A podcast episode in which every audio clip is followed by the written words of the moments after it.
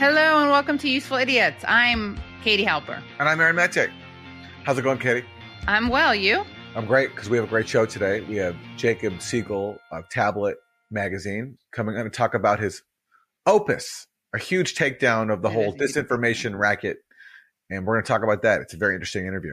Yeah, it's great. And he has some really interesting stuff to say about the dun dun dun Twitter files. That's right.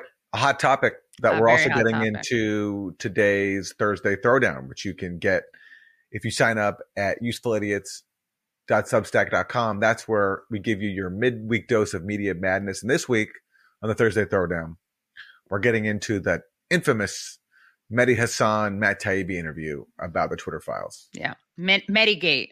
Medigate, Medi Mattgate.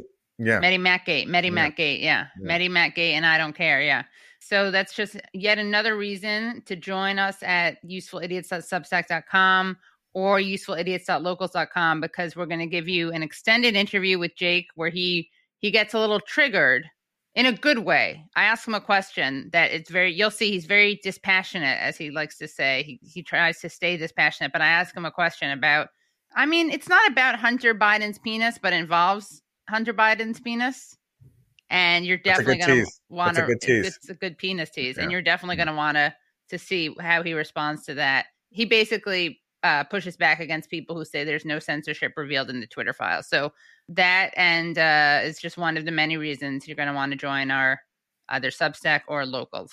All right, let's get to our four basic food groups. What do we have for Democrat Suck? So for my Democrat suck, uh, this is a story about the recent decision of a Texas judge to ban mifepristone, which is a medical abortion medication. Uh, more than 50% of the abortions that are undergone in the United States are undergone through medication, and it's extremely safe. And a judge in Texas decided to rule that the FDA could not approve of this medication, even though they have and it's safe. His uh, ruling was very legally shaky, as you'll hear in this clip that we're going to play. Now, what's interesting is that some Democrats, including AOC and Ron Wyden, have urged the Biden administration to simply ignore this ruling. That makes sense that Democrats are doing it. The Biden administration will not commit to doing that. But what makes this especially sucky for Democrats is that not only is this call coming from Democrats, it's actually co- coming from Republicans, including Republican Congresswoman Nancy Mace. So let's hear what she had to say on CNN. think that a- a judge in Texas should be able to say that an FDA's determination about a drug is invalid? I don't. In fact, when you look at the court case and the ruling here, the judge used a an act or a law from the 1800s that was overturned by the Supreme Court. At least the Supreme Court decided in 1983, over 100 years later, roughly, that that uh, law was unconstitutional, and that was the basis for his argument last week. And look, this is an FDA-approved drug. Whether you agree with its usage or not, that's not your decision. That is the FDA's decision on the efficacy, safety, and usage of that particular drug. Do you agree here then with comments from people like your colleague Alexandria Ocasio Cortez that the Biden administration should ignore this ruling, that the FDA should ignore this ruling? Well, we will. I mean, you know, this is the judicial branch, and we have a court system. I, I do think that this is going to be relegated to the courts. There are other lawsuits that are going on right now. I would. This is an FDA approved drug. I, I, I support the usage of FDA approved drugs, even if we might disagree. Uh, it's not up to us to decide as legislators or even, you know, as the court system that whether or not this is the right drug to use or not. Number one. So I agree with ignoring it at this point, but there are other lawsuits that are happening right now in other states um, as well over this issue. But to, to look at the case itself, when you look at the law that the judge used, an old law that the Supreme Court said was unconstitutional, this thing should just be thrown out, quite frankly. So you think the FDA should ignore this? I would. Yes, I would. This is an issue that Republicans have been largely on the wrong side of. Um, we have, over the last nine months, not shown compassion towards women. And this is one of those issues that I've tried to lead on as someone who's pro life and just have some common sense. In the state of South Carolina, just a few weeks ago, we had some uh, folks in the state legislature that essentially wanted to execute women who had abortions. So we've got some extreme views on this issue, but 90% of America is somewhere in the middle. And I think that that 90% would be okay with listening to the FDA rather than a judge who used an old law that was uh, determined unconstitutional by the Supreme Court. I think the vast, vast majority of Americans would support that decision. Yeah, and I know you you think that your party has gotten it wrong on abortion, the way that they message yeah. on it. You you think that the House majority yeah. would be bigger if Republicans were better. So what do you what do you say to you know Texas Republican Tony Gonzalez, who suggested that the Republican-led House should consider defunding some of the FDA's programs if they ignore this court's decision? Well, I mean, he's everybody's welcome to their own opinion. I represent a very purple district that is really a bellwether for the rest of the country. And I can tell you, far more than the vast majority 60 70% are not of americans are not going to agree with this decision. And there are many pro-life people that also while they're pro-life they don't want the government to intervene in this radical of a manner. And the fda has a rigorous process that they go through on drug approvals. Uh, most of the time they get it right. When they don't there are lawsuits regarding the efficacy of those drugs and there's already another lawsuit. But what this judge did the basis of his ruling, uh, there's really no basis for it because he used a law that the Supreme Court said was unconstitutional. Okay, so again, what we have here is we have Republican Congresswoman outflanking the Biden administration on abortion. And you know what makes this extremely shameful is that she's not even pro choice. She's actually anti abortion. She just believes in exceptions. And you know why? Probably one of the reasons that she believes in exceptions is because she herself, as a teenager, was raped. So I think she mm. understands the stakes of being forced to carry to term a pregnancy that's the result of rape. And that's what distinguishes her from other Republicans who are more extremist. Now, um, the woman, the CNN uh, anchor interviewing Mace, brought up Tony Gonzalez. And if you haven't checked out our Monday morning, which you can find at youtube.com slash useful idiots, you may want to check it out because this is a guy who uh, is a Texas congressman who touted himself as being a prolific pro lifer, as he calls himself, and said that uh, it's a question of states' rights. Then Dana Bash pointed out, well, this is a ruling that would apply on a federal level, so so much for states' rights. And also, he said that uh, we should talk about issues that Im- impact everyday people, not abortion. We should talk about other issues that women care about or that are important to women, as if this is one that isn't. So again, uh, Biden, you should be at least as um, committed to ignoring this ruling as Nancy Mace is. I think Nancy Mace, on top of her own personal experience, also recognizes electorally, yes, that this is a loser for the Republicans. It is. He's trying to blunt that, but uh, that's impressive that some a Republican could speak in such a forceful way. I wouldn't expect that. All right, so for Republicans suck. Remember that talk during the midterms about how Republicans were now turning anti-war. Kevin McCarthy said something about we're not going to write a blank check for Ukraine. Well, never mind all that. Kevin McCarthy is here to assure us now that Republicans are fully on board with not just the Ukraine proxy war, but also uh, maybe a proxy war with China over Taiwan. Uh, so here is Congressmember Mike McCaul being interviewed by Chuck Todd, and they're going to talk about some recent comments from Kevin McCarthy, the House Speaker. I want to play something that uh, Speaker McCarthy said because he it, it seemed to at least shift a perception of where he is on the issue of Ukraine. Let me play it. I think what's happening in Ukraine is an atrocity. And I think Ukraine, not just Ukraine, the world has to win there. What Russia has done is wrong. In a phrase that I use a blank check, I use that for anything. I look at every dollar uh, of taxpayers that we would use. But the one thing I know that uh, in Ukraine, we have to win because it also would uh, save Taiwan at the same time. Uh, are you reassured now, and should the Ukrainians, should President Zelensky be reassured that House Republicans are not going to stand in the way of more aid to Ukraine?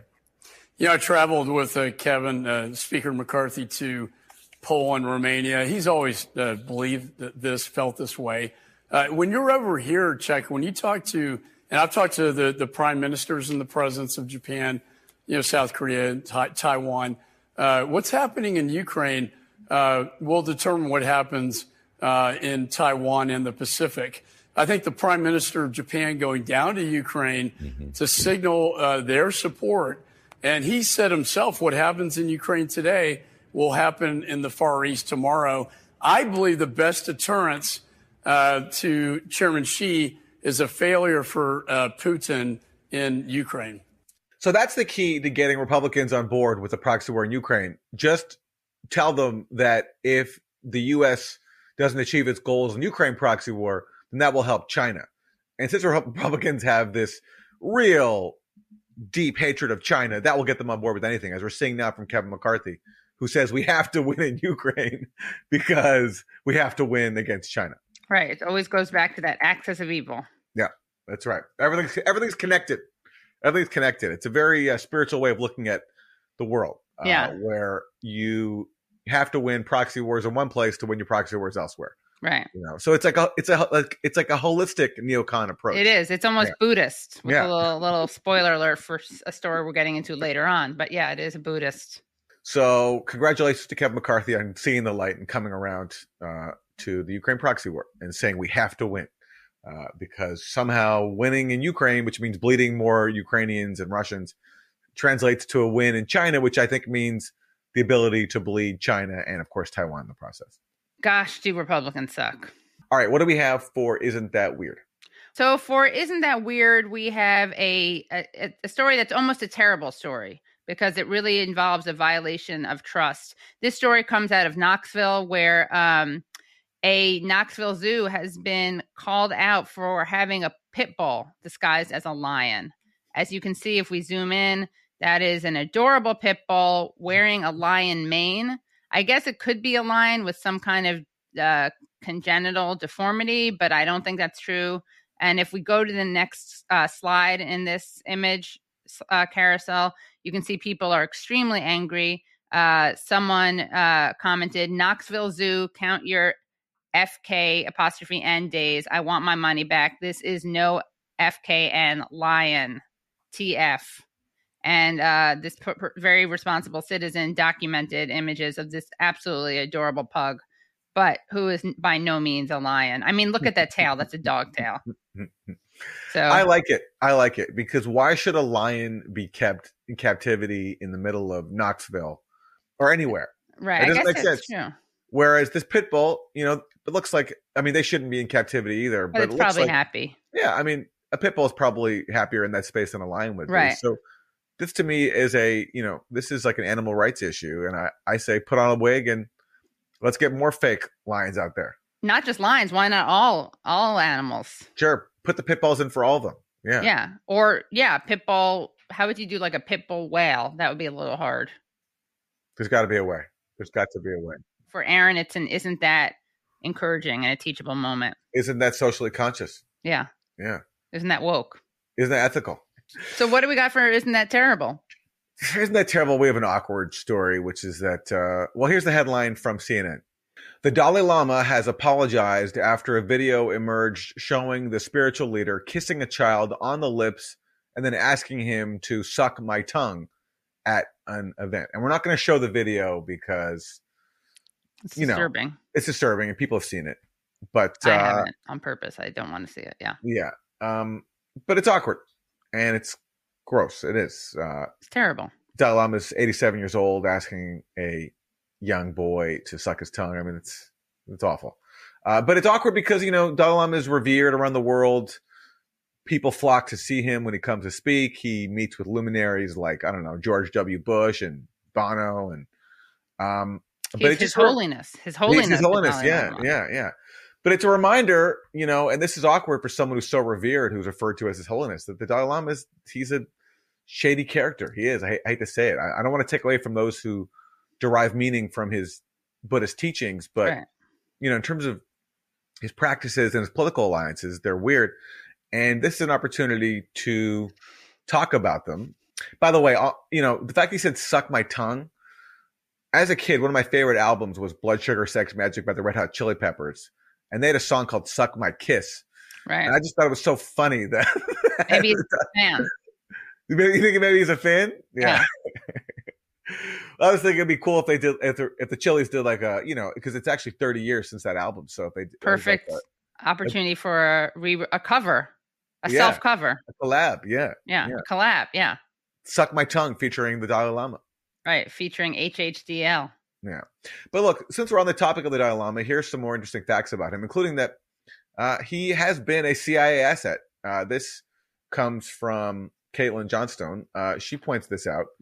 Uh, there was a time starting in the late 1950s when the CIA was paying the Dalai Lama $15,000 a month. And that's basically, it's a long story, but basically, the CIA saw Tibet as a uh, vehicle through which it could destabilize China.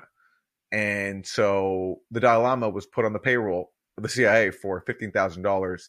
And, you know, some supporters of the Dalai Lama say that this has been misinterpreted, but that's the claim that's out there.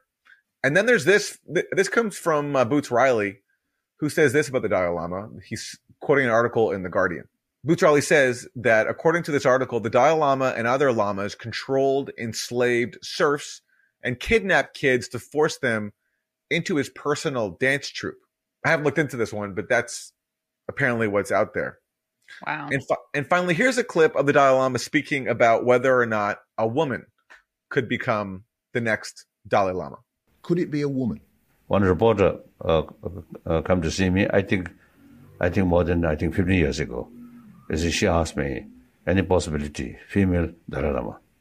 Then I mentioned why not, and then I I, I sort of told that reporter if female Lama come, the face must be very very should be very attractive. oh well, I, so so you can only have a female Dalai Lama if they're attractive. Is that what you're saying? You can't have. I mean, if, female Dalai Lama come, then right. that female will be must, attractive. Must be very must, attractive. Must Otherwise, be very not attractive. much use. It's just gonna really.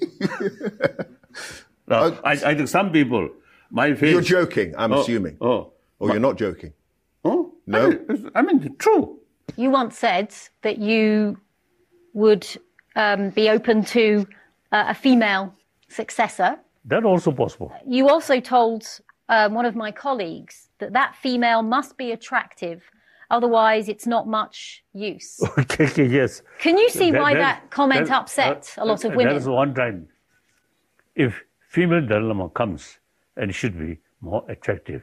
If female Dalai Lama, oh, oh God, dead people, I think prefer not to see uh, a dead face. Yes, a lot of women would say that's objectifying women, and it's about who you are inside, isn't it? Yes, I think both.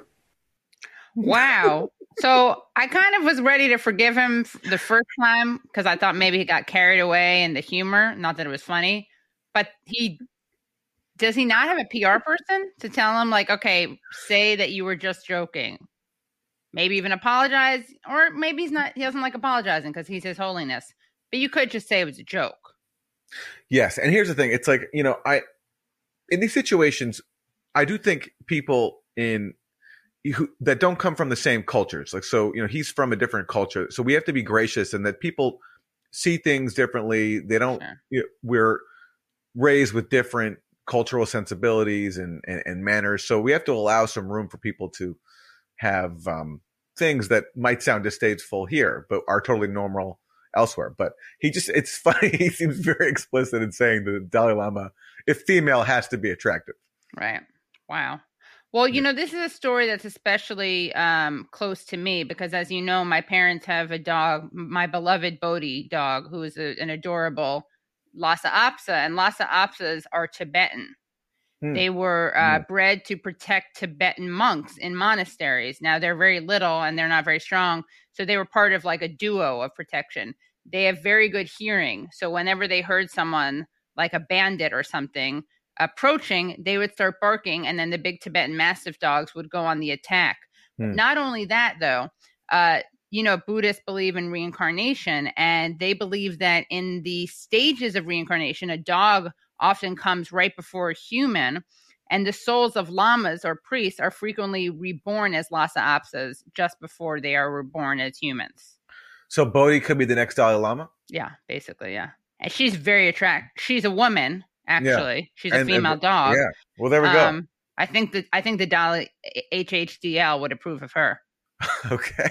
She's beautiful. All right. Well, I'm looking forward to seeing Bodhi as the next yeah. Dalai Lama. Uh, yeah. And uh, maybe Bodhi will break the tradition of sucking on boys' tongues. All right. Well, those are your four basic food groups. So for this week's guest, we are joined by Jacob Siegel. He is a senior editor at Tablet. And he's out with a new piece. It's called A Guide to Understanding the Hoax of the Century 13 Ways of Looking at Disinformation. Let's go to the interview.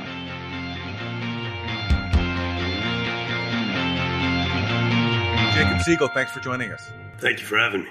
Your article in Tablet is called A Guide to Understanding the Hoax of the Century 13 Ways of Looking at Disinformation. Let's start with the word itself, disinformation. Where did it come from and how come when did it start becoming such a huge thing in the United States? So it's been a huge thing twice. It comes from uh, the Cold War and from the Soviet term desinformatia, which I'm sure I've mispronounced. So during the Cold War, it's a fairly well known concept, a fairly well known tactic that refers to both kind of obvious battlefield deceptions, um, what you might think of as tactical or operational deceptions, and then also has a broader meaning in which it refers to essentially politicized propaganda campaigns. And then it largely disappears. And, uh, you know, at the end of the Cold War, there's not as much interest in these um, these kinds of spy versus spy terms and concepts where there had once been, I think, a, some general popular familiarity with them. It goes away. It's revived by a related concept, and that is hybrid war. And this concept of hybrid war really becomes popularized in the NATO and Western defense establishment in 2014, around the time of Russia's invasion of Crimea, the Euromaidan uh, movement, and and uh, also in largely in reference to Russia, but this idea of hybrid war, which refers to a combination of conventional and covert military tactics, and explicitly to the idea of information operations being blended into conventional warfare tactics and becoming more important. Um, and this is the Gerasimov doctrine um, that much is made of, particularly around the 2014, around the time of the Crimea and Ukraine stuff. And so it begins to re enter the popular understanding through these NATO papers, Western security experts who start talking about this um, start talking about the new way of Russian warfare. And then there's a turn to disinformation that really begins around the time that the Trump campaign takes off. So you have hybrid warfare sort of bleeding into um, this very broad, very amorphous use of disinformation and information warfare as a sort of catch all for these uh, putatively uh, Russian tactics. And, and in fact, you know, Russia does employ um, many of these tactics, as does the United States, as do many other countries. They're neither new nor especially novel. But that's how disinformation re enters popular usage. It's through hybrid war. And your piece, which is excellent and is called The Hoax of the A Guide to Understand the Hoax of the Century, what is and I and I read it, but can you crystallize what the hoax is? The hoax is the idea that uh, the United States is under attack from disinformation, and liberal democracy can only be saved by uh, giving up our constitutional rights and entrusting technocratic experts, um, you know, the same experts who told us that Donald Trump was a Putin agent and that anybody who claimed that COVID 19 might have come from a laboratory was a racist, racist conspiracy theorist.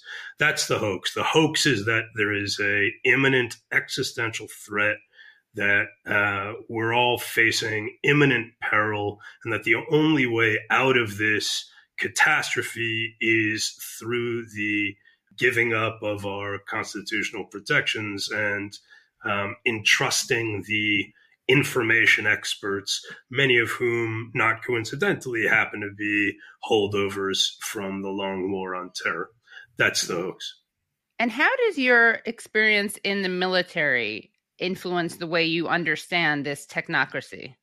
Yeah, I mean, I, my experience in the military was not especially, you know, I didn't do anything special or I, I didn't have access to any high level stuff. I spent my the whole time in, in uh, basically infantry battalions, so at a, a fairly low level in operational terms. I never was up in the puzzle palaces or anything like that. So the way that this connects is um, really It was my experience in Afghanistan in 2012, where I was the intelligence officer for an infantry battalion during a period in which much emphasis was placed on training the Afghan national security forces in order to transition uh, one region, then another region, which would eventually allow the U.S. to withdraw from Afghanistan.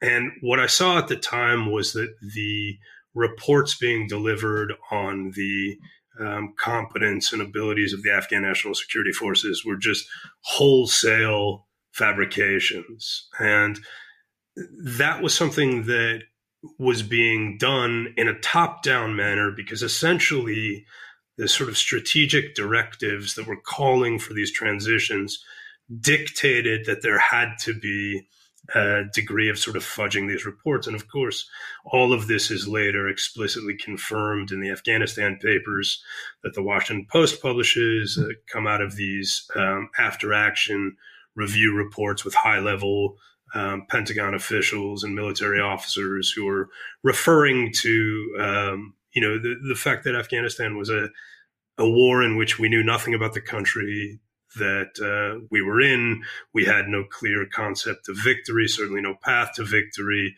And it was what I believe was a, an army colonel referred to as a, a self licking ice cream cone, which is, you know, a, a great phrase. So I saw all that and at the same time, I saw the way that there was this sort of all powerful information control system that was growing alongside a strategic picture that only ever got more opaque, where the, the reasons we were in Afghanistan not only no longer made any sense, they hadn't made sense for quite some time, in my opinion, but nobody was really, nobody felt compelled to even address that anymore. It wasn't really a problem.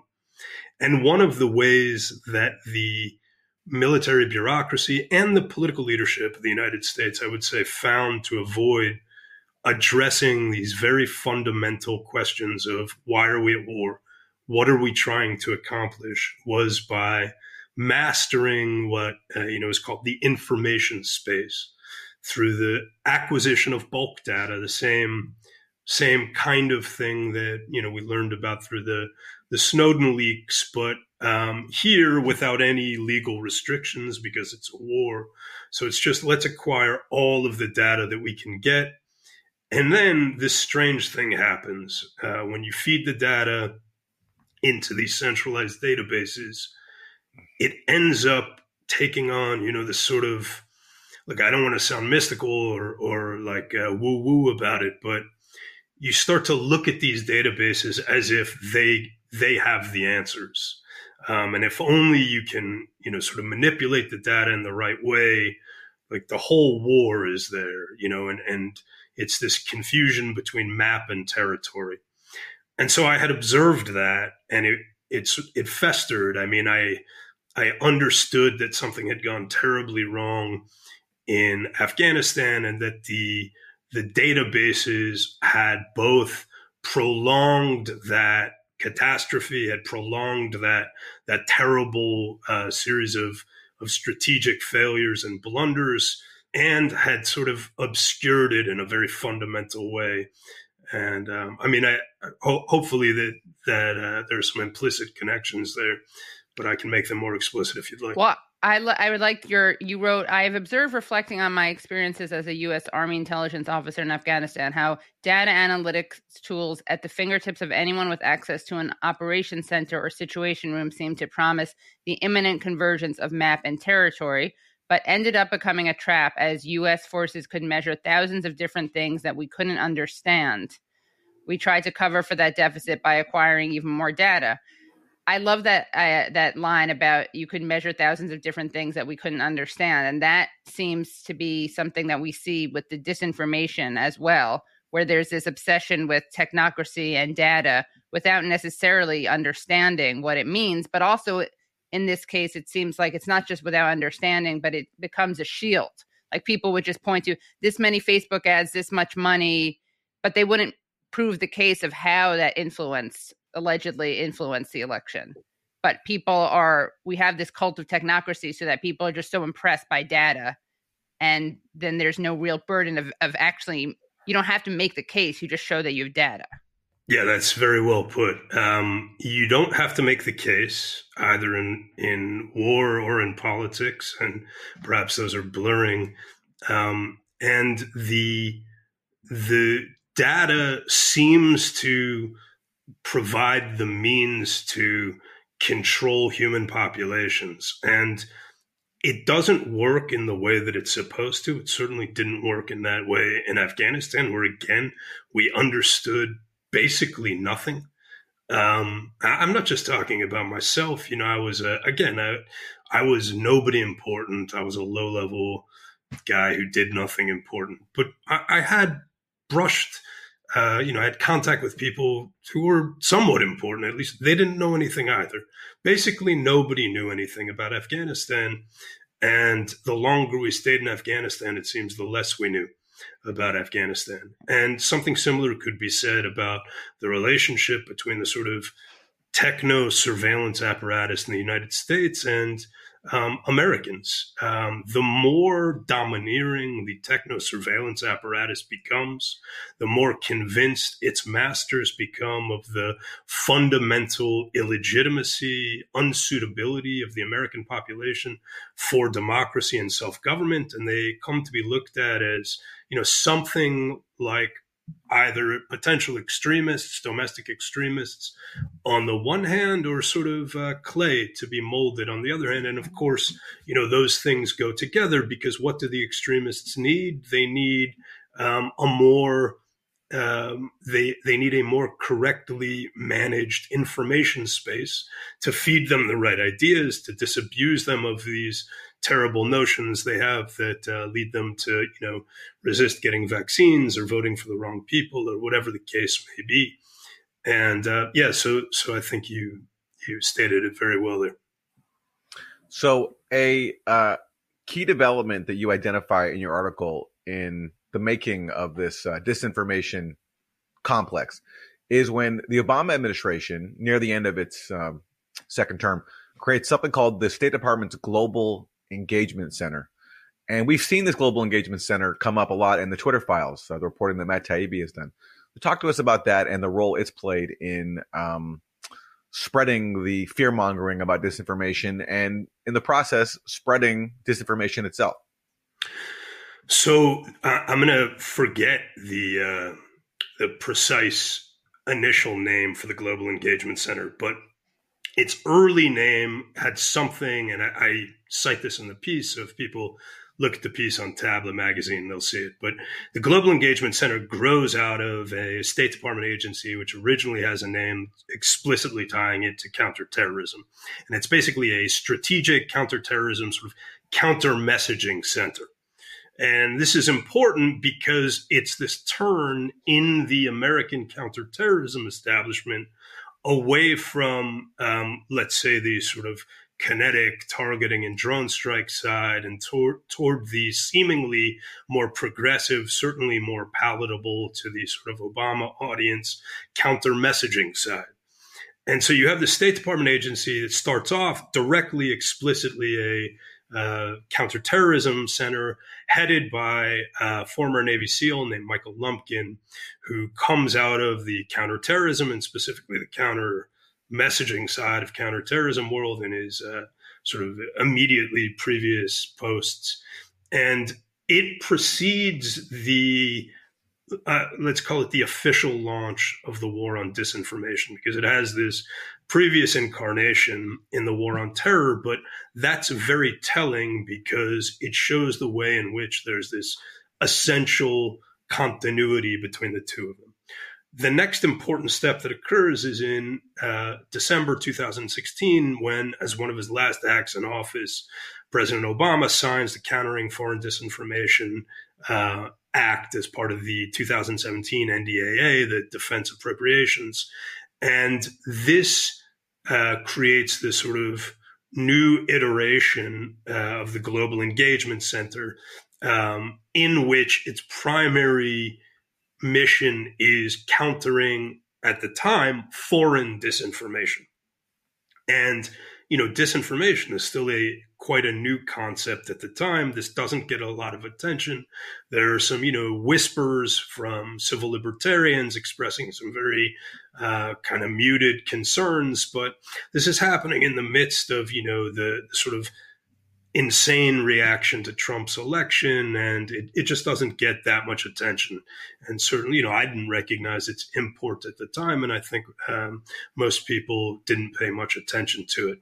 But the Global Engagement Center becomes the primary hub in the what is now the all important US war against disinformation, which is explicitly, in the words of the GEC itself, a whole of society effort, what I refer to as a national mobilization, um, because this is, you know, it's it is explicitly organized along the lines of a war. Um, it's a whole of society effort, just as you would find in the war on terror, uh, just as you found in the Cold War. And what that means is that it is bringing together the most powerful, most influential sectors of society. That means uh, the social media platforms where this new information war is being fought. That also means the uh, funders, uh, you know, financial sector funders. It means significantly the NGOs that become very important because um, there's uh, soon to be an explosion of new NGOs addressing themselves to the supposedly existential threat of disinformation, which are effectively part of a uh, military operation to fight disinformation. So all of this happens as one of uh, you know, right as President Obama is leaving office, and under the cloud of these new uh, claims that at the time are still sort of, you know, still being worked out. It's it's not even clear exactly what people are saying about Donald Trump and his connections to the Kremlin, because this is this is before the uh, the uh, Aaron, you know this stuff better than I do. It's the ICA. Is that the correct acronym? The Intelligence, Intelligence Community Community Assessment. Yeah. Right. The the but it wasn't in fact out, the, it wasn't in fact the intelligence community. It was a, right. a group of handpicked analysts by John Brennan of the CIA. Uh, right. Uh, working a, a small number of people, but the way it gets portrayed, and this is a huge act of disinformation, it gets portrayed as the consensus of the intelligence community when it wasn't. So I, I don't refer to this stuff as disinformation because um, I just think the term itself is deliberately obscurantinist and technocratic yeah. and it's propaganda. Everybody knows what propaganda means. It's propaganda.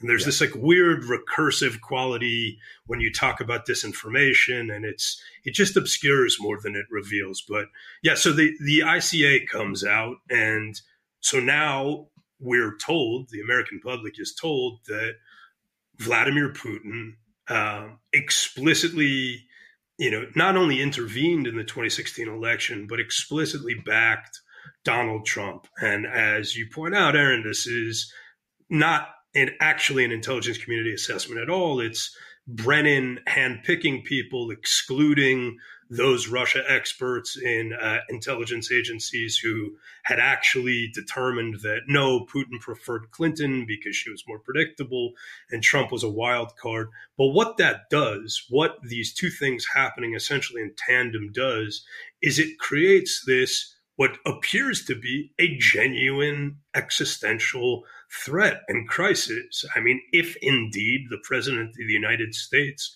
is a Kremlin agent, that's pretty bad. That would indeed, um, you know, perhaps justify something like a massive information war launched by the United States, directed internally, because if the if the Kremlin has already gotten inside the White House, how do you deal with that? If not by uh, you know sort of purging this dangerous information or disinformation from within.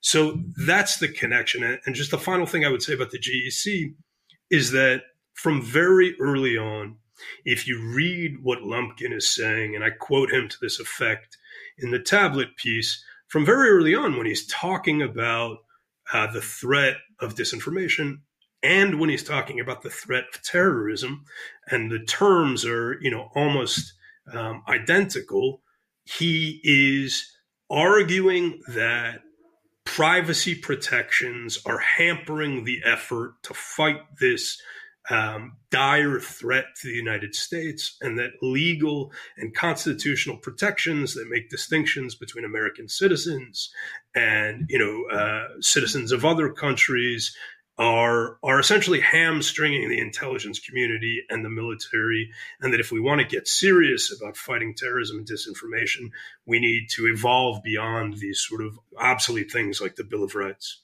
Though he doesn't say that explicitly, that's sort of the implication, and it's what others will say later.